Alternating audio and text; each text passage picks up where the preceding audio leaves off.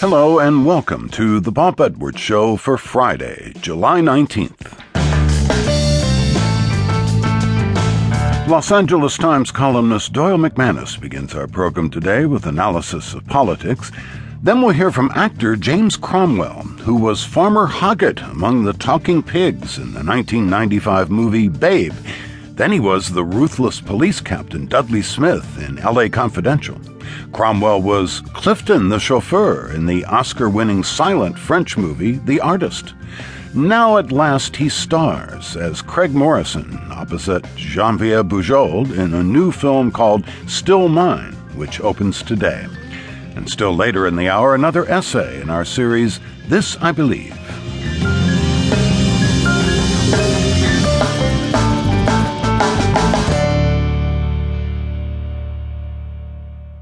Doyle McManus is a regular guest on this program. He's a columnist for the Los Angeles Times. This week, he's working overtime as our European correspondent from the villages of the Italian Alps. Doyle, thank you for going on this special assignment for us. It is a tough job, Bob, but somebody's got to do it.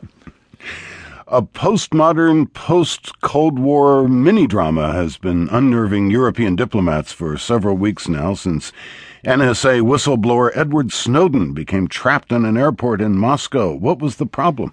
Well, of, of course, Mr. Snowden started out in Hong Kong, which is where he fled uh, while disgorging all of the secrets about NSA eavesdropping and data scooping uh, and email snooping, uh, but he needs a place to live. And he's trying to stay outside the United States, where the federal government is preparing a whole bunch of felony charges against him.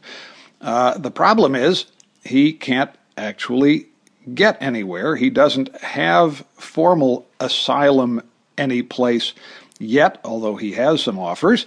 And he ended up in the transit lounge at Moscow's main airport while the Russians decided what to do with him, and diplomats have been in a tizzy over all of the technicalities of this.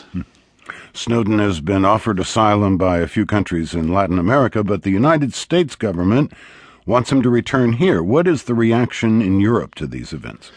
Well, of course, a lot of Europeans are quite happy to see the United States in discomfort. The, the main reaction in Europe has not been uh, to the drama of Mr. Snowden, although, of course, that is pretty gripping for everybody, but their own sense of grievance over the fact that uh, European countries were among the main targets of NSA spying. So there hasn't been an awful lot of sympathy for the United States, at least in the European public. The European